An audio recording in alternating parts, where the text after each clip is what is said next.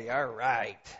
Hey, um, I got a one more announcement to kind of bring to your attention. I didn't want to overwhelm you because I know you guys get so excited about announcements you could hardly stand yourself. So, uh, in um, the second service, the 11 o'clock service, the last several weeks, we're down to just really a handful of parking stalls on Sunday morning. And so we're kind of thinking forward into a third service. And we're going to try to encourage some folks from the 11 o'clock hour to come to the 9:15 hour. But eventually, I think we're going to have to go to a third service. And so here, I just want to ask this, and you can write it on your card just in a way. If you will, on your card, if you'll just write in the corner, right on the back side of the, on the right hand corner, 915. If you'll just write the, the, the number nine, you know, the time 915, all right? And then here's what I want you to just think about. You're not signing up for it. I'm not going to hold you uh, hold you accountable to it or any of that kind of stuff. If we offered an 820 service, hey, let me just kind of tell you something. Uh, you may not know this, but God is all powerful, all knowing, right? He never sleeps nor slumbers, right? He is alert at 8:20. I'm just letting you know. I mean, some of you don't believe that God even exists until 9:37, right? So, uh, anyhow, if you're an early bird uh, and you would be interested, the services will go to, to an hour. Uh, right now, we're doing about 70, 75 minutes. So we'll be, have to become a little more disciplined in that. But if you're interested, if you would attend, if it were offered, uh, 8, 815 or 820 rather, just write 820 under it, and that will help us to do some planning, all right? Okay. Now I got your attention. You ready? So, inside your program is an outline. I want to encourage you guys to follow along today as we look at um, spiritual growth in our life and we look at what it means to grow spiritually. Um, I said this last week. What would it be like if we were a church that, uh, imagining on a Sunday morning, a person who comes in into the lobby. Maybe they're far from God. Maybe they're, they've never entered into a personal relationship with God. And they come in, they're greeted by the friendliest church in the whole wide world, right? And they're welcomed and they're loved. In fact, you even go so far to take a risk and say, hey, instead of sitting by yourself, why don't you come and sit with us? Imagine that, right? And then imagine that God's Spirit begins to speak to them in their heart on Sunday morning as they, they sing the songs and we, we hear the word taught and they give their life to Christ, and it completely changes the direction that their family. What, what, what if we were a church that a person maybe they grew up in the church but they got burned they're you know they're not happy they went to a bad church whatever the case is they're like you know what? I love god. I just don't like the followers of god. I don't like anything to do with organized religion. That's why welcome to our church. We're disorganized here so uh, you'll fit right in. And what if that person ended up saying, you know what? I can hang out with these people. You know, they take God serious. They don't take themselves too serious. They love Jesus. They're filled with grace. I think I'm going to sign up for that. I want to be a part of it. Well, what, what if some of you have been walking with the Lord for a long time? And all of a sudden you're like, you know, my, my walk is, I mean, it's good, it's powerful, but I'm not using all the gifts that God has given me. And, and what if some of those of you who've been walking with the Lord for a long time, you decide you're going to start investing in new believers and young believers and young families, and you begin to make a difference. What, what, what if we were a church like that? See, that's what the 30 day church challenge is all about. It's to raise our passion and our devotion to Christ. Because I actually believe that that was what the, fir- the New Testament first century church looked like and felt like. In fact, if you read with me in your top of your outline, Acts chapter 2, verse 42, here it is as they begin to, to go. I've said this all along. It's the purest version of the New Testament church. And here's what it says They devoted themselves to the apostles' teaching and to fellowship. We're going to look at that today. To the breaking of bread and prayer. Everyone uh, was filled with awe, uh, and many wondrous and miraculous things were done by the apostles. Verse 44. All the believers were together. They had everything in common, selling their possessions and goods. They gave to one another as he had need. Verse 46. Every day they continued to meet together in the temple courts, breaking the uh, bread in their homes and eating together with glad and sincere hearts, praising God and enjoying the favor of all people. And then look at the last part of the verse. And the Lord added to their numbers daily those who are going to be saved. See, I think that's the model that we shoot for, right? And that's really what the 30 day church challenge is about. It's about raising our passion, our love for Christ, and our love for others, and that we function, right? And I'm not saying that we, we don't do a good job, that we function like the New Testament church here in Acts chapter 2, all right? And so today, as part of that, we're going to look at discipleship or growing in our spiritual life, all right? So I want to ask you a couple questions, and then we're going to jump into today's lesson. In your outline, number one, what is the purpose of the church. Now, I kind of let the cat out of the bag a little bit, and you guys are the sharpest group I've talked to today, so you'll no doubt get the answer to that.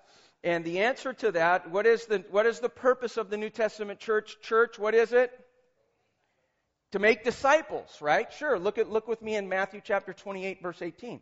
Then Jesus uh, came to them and he said, "All authority in heaven and earth have been given to me." Verse 19. Therefore, right? Whenever the word therefore is in the scripture, we always ask, what is it there for, right? So it's referring back. All authority has been given to Christ, and He is ultimately going to give it to us. And, and our, uh, our, we are commissioned to go and to make disciples. There's a two part, right? There's the discipleship part of it, or the edification part of it, and then there's the mission part of it, there's the go part of it. You see that? So that is the purpose of the New Testament church that we are to go and that we are to make disciples of all people, right? Of all people, whether it be locally here or whether it be at the other end of the earth, we are to go and we are to make disciples. Then the next question in your outline there is if we're to make disciples, what is the purpose of uh, the purpose of making disciples? You got that filled in? Uh, how would you guys function at 820? Just, I'm just thinking. What is the purpose of, right? You got that? The purpose is to make disciples. Then the next question in your outline is, well, what's a disciple? What is a disciple? Here's what's interesting about church and about what's spiritual formation. Have you ever bought one of those boxes that ultimately you make a desk or you make a bookcase or whatever it is, and there's like 40 gazillion pieces, right? And, and, and you look at it, and there's like one page of directions, and they're not really written very well, and you're not really sure, and you got 8,700 screws, dowels, glue, all these different pieces, and you kind of look at the pieces, and you look at the paper, and you kind of look, right? And then if you're as smart as I am, you just decide to throw the directions away and go for it, right? And then about midway through, you realize that you've been using the wrong dowels the whole time, and you glued them, and now you got to somehow figure out how to unglue them. And so you're grabbing them with pliers and you're twisting, right? And and there's no doubt that you've all thought this, right? You thought, who is the engineer that makes these drawings and that i mean are they in the same world are they in the same company i mean hello right right we've all been there right and it's confusing and it's frustrating well i think it is the same when it comes to answering the question what is a disciple when it comes to spiritual life because some of us would say a disciple is someone that you go and when they're going to have a, a, a, meeting or a fellowship somewhere and they're going to play Bible trivia, you want that person on your team, right? Because they know all the stuff and they can tell you who the Levites, the Hittites, the mosquito bites, they can tell you all that stuff, right? And you just go, wow, that is amazing. You go, that is a disciple, right? Some of you who have maybe more of a passion for the gift of mercy and you like mercy ministries, and so you think uh, helping folks who are in a benevolent situation, you think that's what discipleship is all about. It's going out and it's helping the folks out who are underprivileged, and that, that's what it is, right? And, and then you have other people who think that their gift is more evangelism. By the way, there's just a small percentage of, of Christ followers actually have the gift of evangelism, maybe like 2%. and you think that every service ought to be a Billy Graham crusade. And every message needs to be turn or burn. Speak about hell, Pastor. Give them the hell sermon, right? And that's what you and that's what you think discipleship is all about, right?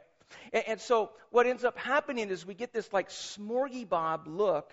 It's a cafeteria look of what discipleship is. And here's what we all do we just kind of walk away going, I have no idea whether I'm a disciple. I have no idea whether I'm growing. I have no idea except for I'm great at Bible trivia. And someone said, I'm a disciple, right? So, what I want to do today is help you. And at the end of it, of the message, I want you to then assess your spiritual life, your spiritual growth, and uh, what's taking place in your life. And you'll be able to kind of discern what a disciple is. So you got your outline there. What is a disciple? Here's what a disciple is it is uh, to be a disciple of one, to follow his or her precepts. In this case, it's Christ, so it's a his.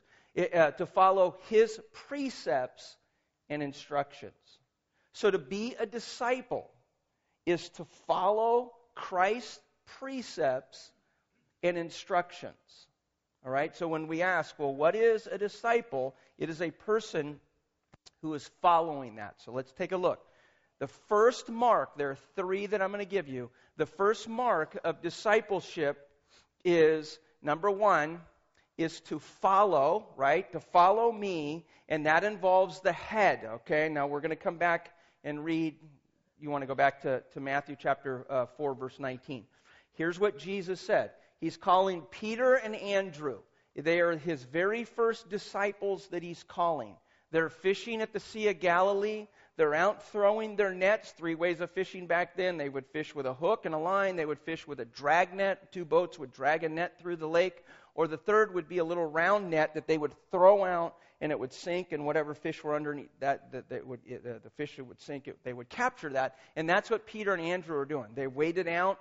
They're probably waist deep they throw out the net, they're, they're, they're fishing. Jesus walks by, and he's going to call his first two disciples. And he is going to help us to understand what it is to be a true disciple. And he's going to say to them, number one, I got a little ahead of myself. Number one is he's going to say, Follow me. And that involves the head. All right? Now you see below that it says, Do I know? And I'm going to come back to that at the end of the message. So the first part of discipleship is to recognize that there is an invitation that's given by Christ to come and follow, right? So Jesus gives an invitation to Peter and to Andrew hey, are you willing to come and follow me in my life? Okay? Now, they don't recognize completely at this point where they're going, and they're not sure of all the details but there's an invitation that has been given. They've accepted his authority, they've, they've accepted who he is, and they begin to follow. Now, look with me in your outline. Follow means to be the same way with. All right? It does not mean that you walk behind Jesus in kind of like a preschool class where you all hold the rope and you just kind of walk along. That's not what it is to follow. It means to be in the same way with to be of the same mind as Christ, to be of the same heart as Christ, to be of the same will as Christ. If you were here last week, we talked about that, right? And so we are to have the same passion, the same purpose, the same things that break the heart of Christ ought to break our heart as well. And so when we begin to look at what it is to be a disciple, it is to follow in the same way with, and it begins in our head. Are we tracking so far? All right? Look with me in John chapter 12, verse 26. Jesus said, Whoever serves me, what's the next word? Must follow me. Okay? So whoever serves Jesus must follow him. Now watch this. And where I am, my servant's servant will be also. Right? So here it is. You can't follow Christ unless you're serving, and you can't serve Christ unless you're following, and you can't be a follower of Christ unless you're where Christ is. Otherwise, you're just kidding yourself. You're just kidding yourself. you're not truly a disciple. You're just out perhaps taking a walk somewhere and you're just meandering through the park. And so, as we begin to look at it and we begin to see his calling of Peter and Andrew, it begins in the head. It's an invitation given by the Lord, and we begin to move in the same way with. Now, look with me in your outline. Knowledge without obedience leads to pride. Now, don't look at anybody who may fit that description, but there are those folks. And you know what we call those folks? Legalistic people, right? Right? You can answer. That's, that's fine. Sure. They're like Pharisees, they're like the Sadducees, they're like the religious leaders in Jesus' day. They had all the knowledge down, but there was one problem it hadn't reached their heart yet. And they had facts and figures. Remember, I mean, they even tried to stump Jesus. And they would throw things out. They had all that stuff down, but there, it hadn't translated into love in their life. All right. So look with me in second, or 1 Corinthians chapter eight, verse one. Paul is ta- speaking to the church. The Gentile believers who came to know Christ were wrestling with the idea that they were raised sacrificing food to the pagan gods. All right? So that was like their past life. And they were wrestling with that. They had come to know Christ as Lord and Savior, but in them, they still remembered as a kid and perhaps as a young adult that their parents and their family would take food and fruits and vegetables and so forth, and they would sacrifice them to the false gods, the pagan gods. All right? And then that food was taken to a market and it was sold kind of out the back door. Right? And, and so Paul is speaking to believers who understand that one, pagan gods don't exist, and whatever food's given to them, it's just food. It's no big deal, right? And they're not stuck on that. So theologically, they understand that there is no other God other than the Lord God, and anything that's given to a pagan God, it's not going to harm them in any way. But they were not sensitive to the conscious, the scripture says, to the conscious of those new believers who were still wrestling with the sacrifice and was giving food to the pagan gods. And so this is what Paul writes to them. He says this Now about food sacrificed to idols. We know that we all possess knowledge, right? You know that God that, that there's no pagan God. You know it's just food. Food is food, right? It doesn't matter. It's not going to harm you if you eat it. We all know that. And then he goes on and he says, Knowledge puffs up or makes you prideful or arrogant. All right? But look what he says. But love builds up. Right? Love builds up. Verse 2 The man who thinks he knows something does not yet know as he ought to know. In other words, you can be theologically correct, but if the theological position that you're in is not harmonized with God's grace and mercy, then you've missed the mark. You are fully yourself. Okay? That there has to be the, knowledge of Scripture, right? Accepting who Christ is and the authority of his uh, uh of him being the Son of God, the Messiah, right?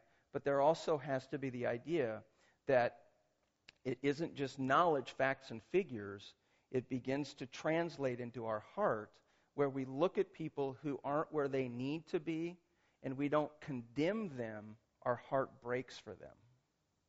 Right? And so as he looks at the church, he's going, you know, you guys, you're strong in theology, but you're weak in love.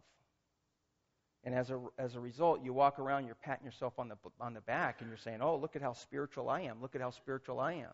But in reality, you're missing the mark. That's not love.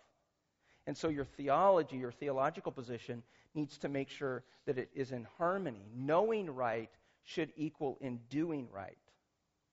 Otherwise, you just know. Right?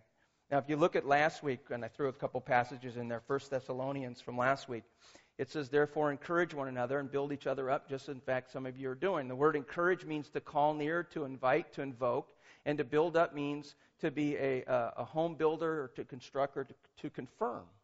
Right? And so we're called alongside of people to get into their life, to encourage them, to build them up, but our knowledge needs to begin to translate into our heart for them as well. Does that make sense? Does that make sense?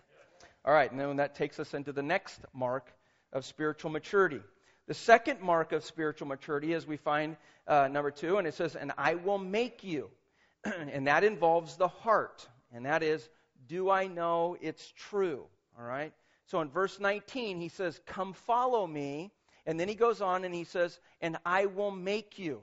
And you see in your outline, this is the process of transformation, or what we call in Scripture the sanctification right? This is where the Spirit of God begins to work. It starts with an invitation. Jesus says, Come follow me. You accept the invitation. You begin to follow. The Spirit of God comes into our life and He begins to sanctify us. So, really, the, mark, the second mark is really done by the Holy Spirit in and through our life. And we begin to change who we are. He begins to shape and He begins to transform us into the image of Christ. And you see in your outline the definition of will make. It means to render or make, right? Or one, uh, oneself, uh, one or oneself anything. And then the last part is really the better description.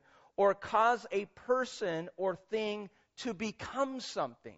So the invitation is given by Christ. Jesus says, Come follow me. And you say, Okay, Lord, I'm going to follow. The Spirit of God dwells within us, and He, the Spirit of God, begins to shape and mold us into the image of Christ. And so the second mark of being a disciple is your heart begins to change. You begin to see things in perhaps in a different way. Starts in the head, it translates into the heart as the Spirit of God begins to sanctify us. Look with me in, in Romans chapter uh, 8, verse uh, 29. Here's what it says For those God foreknew, he also predestined to be conformed. Circle the first, the, the first three letters there, the con, right? The, the, the prefix of con is to be with. That's what it means, with, right? And, and so, so he says that we are to, those who God uh, foreknew, he also predestined to be conformed with the image of Christ. Right? So when we invite the, uh, take the invitation of Christ saying, Come follow me, in the second part of discipleship is we are going to be conformed with the image of Christ. We begin to be shaped and molded into his likeness. You look with me in your outline. He transforms how we see the world, what we value, and what we consider to be important. And so I'm just going to hit the pause button.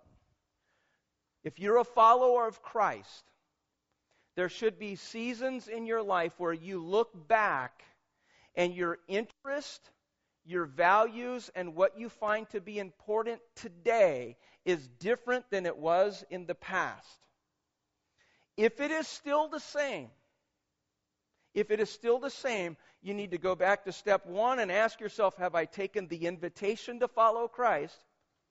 Or number two, which is, could be the, the situation that your heart has grown hard to the prompting of the Spirit and you're pushing back on God trying to change you. Therefore, your heart has grown hard and you're not being conformed into His image. But if your interest and your values are the same today as it was way back when you were not a Christ follower, you need to seriously take a look at your spiritual condition to figure out what's going on. Because the Spirit of God is dwelling within you, and the goal of the Spirit of God in your life is to convict you of areas of your life that sin that you need to adjust, but it is also the sanctification process where it begins to conform us with the image of Christ. Does that make sense? Romans chapter 12, verse 2. so he writes and he says, Do not conform with the image of the world. Right? So if we just take the same, the, the, the prefix of conform, you're right, we don't want to be shaped or molded into the image of the world. So he says, do not conform any longer to the patterns of this world, but be transformed. And that the word trans there, the prefix for that is change. Right? So we're going to be changed into the image of Christ. Well, how? By the renewing of your mind. Your mind is going to be different. You've been given a new heart, a new mind, a new spirit in you. Right? And that, and that change begins to take place in our life as God begins to move and He begins to shake uh, shape us into his image. So it starts in our head. Jesus says, Come follow me. And when you say, Lord, I'm going to follow you, then the Spirit of God dwells within you and he begins to shape, he begins to change, he begins to conform who you are. Your wants, your desires, your values, your priorities begin to change. Are we tracking okay? Now, notice none of this has to do with knowledge of Scripture. Now, I'm not saying that that's not an important part, but we see the transformation taking place. It isn't about Bible facts and figures, and I'm a great Bible trivia fo- person. Right? We need to know that stuff, but that's not the answer to it. And unfortunately, I think that's where most of us, you know, see see what a mature believer uh, is all about. Second Corinthians chapter uh, three, verse seventeen. Look what it says. Now the Lord is spirit, and where the spirit of the Lord is, there is freedom. And all of us should say hallelujah to that, right? Verse 18. And we who, uh, with unveiled faces, all reflect the Lord's glory. We'll stop right there, okay? So, as a believer in Jesus Christ, your spiritual blinders have been removed. You see God for His glory. Are we tracking? Right? So, so you, if you've ever had a conversation with a person and you say, Man, God loves you, God wants to enter into a personal relationship with you, He's got great things for your life, He wants to give you a whole new different direction in your life, and they just don't see it, and then you step back and you're like, well, maybe I'm not saying it right. Maybe I got to work on my delivery and all this other stuff, right? And we and we go through all that stuff. There's spiritual blinders on their eyes. There's a veil over their face. They can't see that. So instead of working on your delivery, maybe you need to, but instead of working on your delivery, you ought to pray that God would remove the blinders to their eyes. Right? So he says to us, he says, hey, the veil has been removed. It's been taken away, and we have an uh, uh, unveiled faces, all reflecting the Lord's glory. And then goes on and he says, and are being transformed into his likeness with ever increasing glory, which comes from the Lord who is Spirit. Right? So there's the transformation, the change that takes place as the Spirit of God begins to. And here's what's so amazing to me the God who knows my flaws has extended an invitation to me and said, Hey, Dan, come follow me. Well, Lord, I don't know if I'm worthy enough. I don't know if I can do it. I'm not sure if I'm spiritual enough for it. No, no, that isn't your job. Your job is to accept the invitation. My job is to transform you. And when you accept the invitation and you say, Lord, change me, I'm going to walk with you, I'm going to be obedient to you, the Spirit of God begins to transform us and shape us into His image. And so our responsibility is just purely taking the invitation and then following His lead in our life. And the Spirit of God begins to transform us in, in uh, our being conform us into the image of Christ, right? And so to me, it's just an amazing thing that takes place spiritually in our life. And so it, tr- it transforms our wishes, our wants, our desires. We no longer have my agenda, my plan, my whatever it is. We've stepped out of the selfish world and we begin to become a servant of the king. Well, why is that? Well, because I accepted the invitation and God's beginning to work in my life through the power of the Holy Spirit to conform and shape me into the image of Christ, where I embrace his mind, where I embrace his heart, where I embrace his will, with what breaks the heart of Jesus should break my heart, what he is passionate about, I should become passionate about because he shapes me into that image. We following so far? which leads to the third mark of being a disciple. The third mark is fishers of men, and this involves the hands. Okay, so we have the heart, or the head rather, the heart, and the hands in our life. In verse 19, and he, he says, Come follow me, I will make you fishers of men. And then look at verse 20. And at, what's the word? No, my verse says, when they retired, the kids grew up, moved out, paid off the house, everything slowed down. Then they decided, well, do we want to follow or not? We're going, eh, I don't know. You know, it's always funner to go do this. I know funner's not a word. And it's always better to go do that. I think, I think I'm just going to pause, Lord, and I'm not going to let go of my net. I'm just going to do my own thing. He calls them to be fishers of men, and verse 20 says, At once they left their net. Now, when we read that, we think, well, probably the nets weren't that good anyway, right? They were probably old. For us, you know what that would mean? They left their job to follow Christ. They walked into the boss's office and go, I'm out of here. Thanks. It's been good. Probably it meant that they distanced them, th- themselves from family members as well.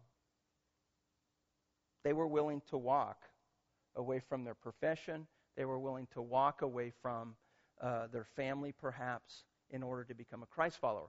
Now, I'm not suggesting that all of you, I mean, some of you are like, that's the word I needed on Monday. I'm walking into the boss and I'm saying, you know, hey, have you ever heard that Johnny Paycheck song? Or here, let me sing it to you. Take this, you know, right? Now, I'm not saying that, but you're writing it down right now. Who's that guy? All right. But for them to be a follower of Christ was a radical shift and complete change in their life. It was a, it was a total change in, the, in their environment, in their life, and everything that they had to do, right? And so it begins with the head, it works into our heart, and ultimately it translates, the passion of the kingdom of God translates into what we begin to do in our life. Now, here's the problem with the Bible trivia mentality that most churches have, especially in the Western, uh, you know, in, in, in, in North America. Here's what we do we get in a Bible study group, right? And I'm all for it. You just heard me say, get in a Bible study group. But to do three things to grow, to care for each other, and to serve with one another, right? But here's what we do we get in a circle and we say, man, you know how screwed up this world is? I know.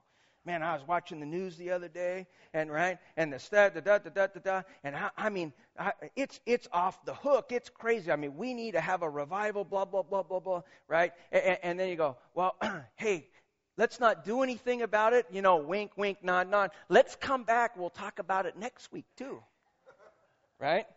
And we get back together next week, go, hey, how's it going? Oh, the world's all screwed up. I heard a statistic the other day, and you know, the marriages and the kids are off the hook and they're disrespectful. And, you know, we got there, we're $19 trillion in debt, and the government says, I can't find any money to save. And you're like, what the world's going on here, right? What are we going to do? I don't know. Let's come back next week. We'll talk about it some more, right? And we do that.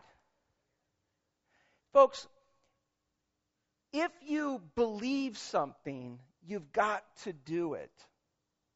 Otherwise, you're just kidding yourself. And unfortunately, churches in North America, we have become great at putting together teams and Bible studies and committees. And we talk about it, we talk about it, we talk about it, and we leave, and we come back, and we talk about it, we talk about it, we talk about it. Man, my mentality is like, just do something. Even if it's wrong, let's just do it. Right? We'll try it. If it doesn't work, we'll go, that didn't work. But it's better than getting around going, well, what do you think about that? I don't know. I got this statistic over here. Well, well, let's meet Tuesday. We'll talk about it some more. Right? And then we pray, oh, Lord, change their heart. I mean, don't use me to change their heart, but Lord, just change their heart. Anybody here believe that? Here's a verse for you guys to hold on to if that's where your mind is at. 2 Corinthians chapter 5, verse 15. And he died for all. Those who, and circle the word live, because we're going to do a little drawing in our book here in a minute. For those who live shall no longer live for themselves, but for him who died for them and was risen again. All right? Just stop. If you're a Christ follower, it is no longer your life. It is no longer your agenda. It's no longer. You have been bought with the blood of Christ. And you are alive spiritually because you have accepted an invitation, and the blood of Christ and the death of Christ has purchased you. And that verse says that I no longer live for myself. I don't have the right to go to the kingdom of God in, pre- in the presence of the Lord in prayer and tell the Lord what I want to do. It's not my life. I've been purchased with the blood of Christ. Verse 17. Therefore, if anyone is in Christ, he's a new creation. The old is gone and the new is come. And we all go, hallelujah for that. But here's what we want we want the new life. We want to put away the old life, but we still want to call the shots. Unfortunately, that is your old life that's filled with yourself. Are we following? So you can't go to him and say, Hey, Lord, this is what I want to do. He says, No, you're new. In fact, you've been bought with the blood of Christ. It's no longer your choice. It's no longer your wishes, your wants. Now, can God give you desires? Absolutely, He can. Verse 18 All this is from God, who reconciled us to Himself through Christ and gave us the ministry of reconciliation. Pause, look up here, class.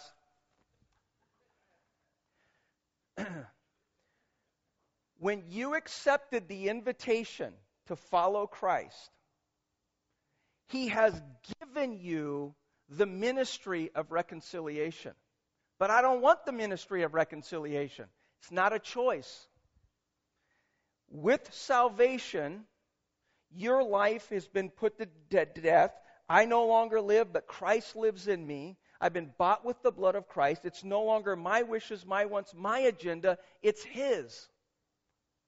And He has given me the ministry of reconciliation. It's not either or. You have been given the ministry of reconciliation because you have been saved. You can't be saved and not have the ministry of reconciliation. We following so far? I didn't say if you liked it, I just asked you if you're following, right? Verse 19 that God was reconciling the world to himself in Christ. And again, all the church says hallelujah for that. Not counting men's sin, uh, sins against them. And we all say hallelujah to that. Past, present, and future sins put away. And he has committed to us, circle the word us, and then draw a line to the word live. Okay? Because if you're part of the us, it's because you're living because Christ is in you. Okay? So the live and the us are connected. So he has committed to us the ministry of reconciliation. Verse 20. We are therefore Christ ambassadors. You don't work for the federal government, you work for the King of Kings and the Lord of Lords. Right? You don't drive around with a funny license plate on your car that says, whatever ambassador, you're a king of the kings, right? I mean, how, how much better is that? Maybe not so much, all right? So we are therefore Christ's ambassadors as though God were making his appeal through us. So I go back and read that again? We are therefore Christ's ambassadors as though God is making his appeal through us. How does the world see an invisible God? The ecclesia, the body of Christ. The body of Christ. Now, follow, follow. If we're sitting in a room, in a, in a group, talking about the problems of this world, and we never venture into the world where the problems are, how does the world see the body of Christ? They don't see it. They don't see it.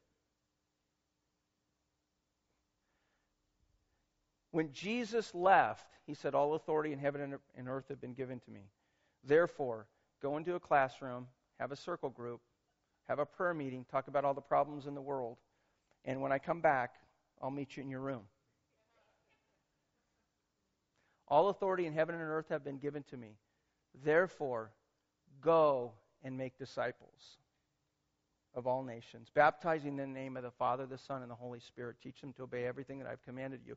And surely, as much as ISIS wants to end Christianity, and surely I will be with you always to the very end of the age. They may destroy the, uh, the, the, the, the, historical uh, settings of Christianity, but here's the reality Christianity will never go extinct until the Lord takes us out of here.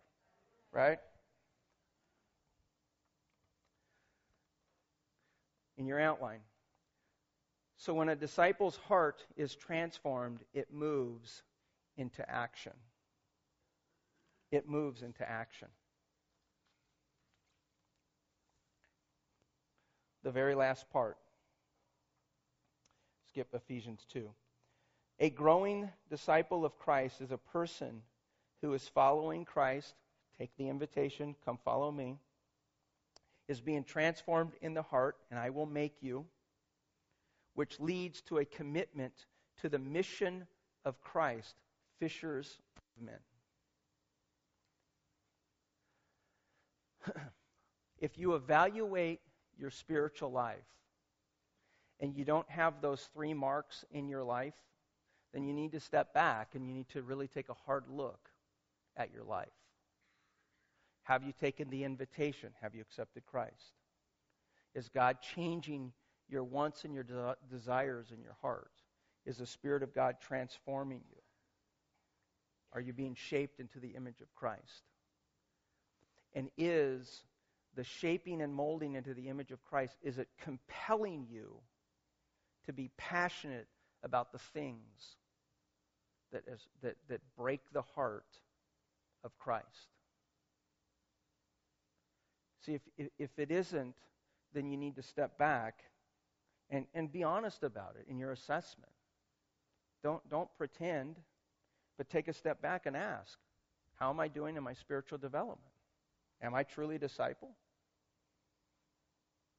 Am I, am I, am I, and when I say truly, I'm not talking about salvation, losing it, that type of stuff. I mean, uh, you know, is, is, God working in my life, or, or am I pushing back so much on Him that He's not conforming me into those images, the image of Christ in my life? Is He, is he doing that? So on the sides, or on the bottom of yours, on your outline, the three I asked you, I said, Do you know? Do you know it's true? Do you know it's, it's true? And am I willing to do something about it? Okay? Now, let me just kind of share this with you. We, and I'm going to switch the word, we believe lots of things. Do you agree with that? But it's not until we know and know that it's true, and then that knowledge compels us to do something, or do we take ownership in it? So let's just have a little game here. I think that we all know that reading our Bible on a regular basis is what God's called us to do. Do you agree with that? Do we know? Yeah, we know. Do we know it's true? Do, do we know it's true in the sense that the word never comes back void? Do we know that it shapes and molds us and transforms us? Do, do we know it's true? Do we know it's true? And are we doing it? See, here's my suggestion to you and my thesis. Most of us stop at the second mark of discipleship. We never get to the doing, the action part. And in our life, if you aren't doing all three, then it's going to frustrate you. And oftentimes in, in folks' life, they'll say, you know, I, there's something just missing in my spiritual life. Right? Have you accepted the lead of Christ? Oh, yeah, yeah, yeah. Is God shaping you? Oh, yeah, yeah, yeah. Are you doing anything for his kingdom? Oh, I don't have time. Right? I, I don't I haven't found my niche. I got kids, I got this, I got that. Right? Unless you begin to exercise out your faith, you're going to be frustrated with it. It's going to be frustrating to you. And so, so when you just think about your spiritual, your spiritual life, do you know? Do you know it's true? Do you know it's true? And are you willing to do it in your life? That is a picture of what Christ made in a very simplistic way. Now, it's not everything to discipleship, but it, it certainly gives us a picture of the very first two disciples that he called to explain to them what he's going to end up doing in and through their life. All right? So here's my challenge. You can jot this down. My challenge to you, and there's a couple of them. One, do you have a personal relationship with Christ? Have you accepted the invitation to come follow him?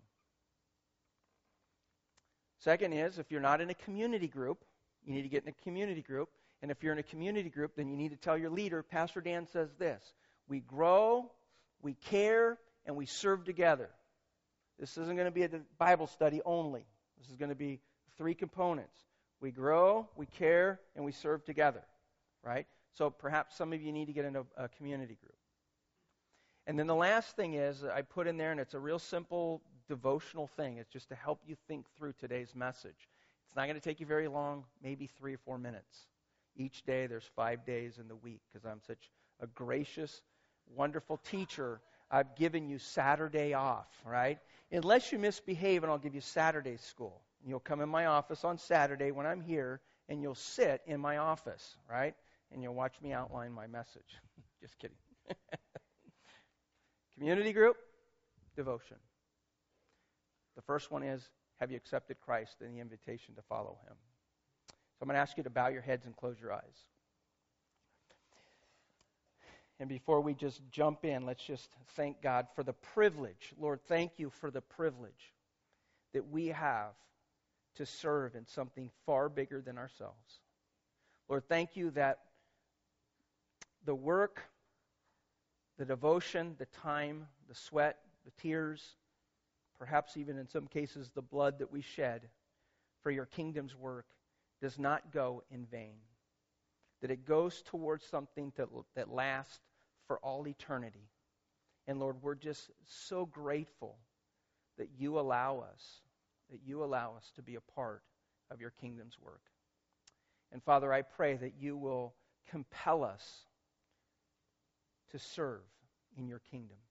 Father, that you will begin to shape and mold us through the power of the Holy Spirit into the image of Christ.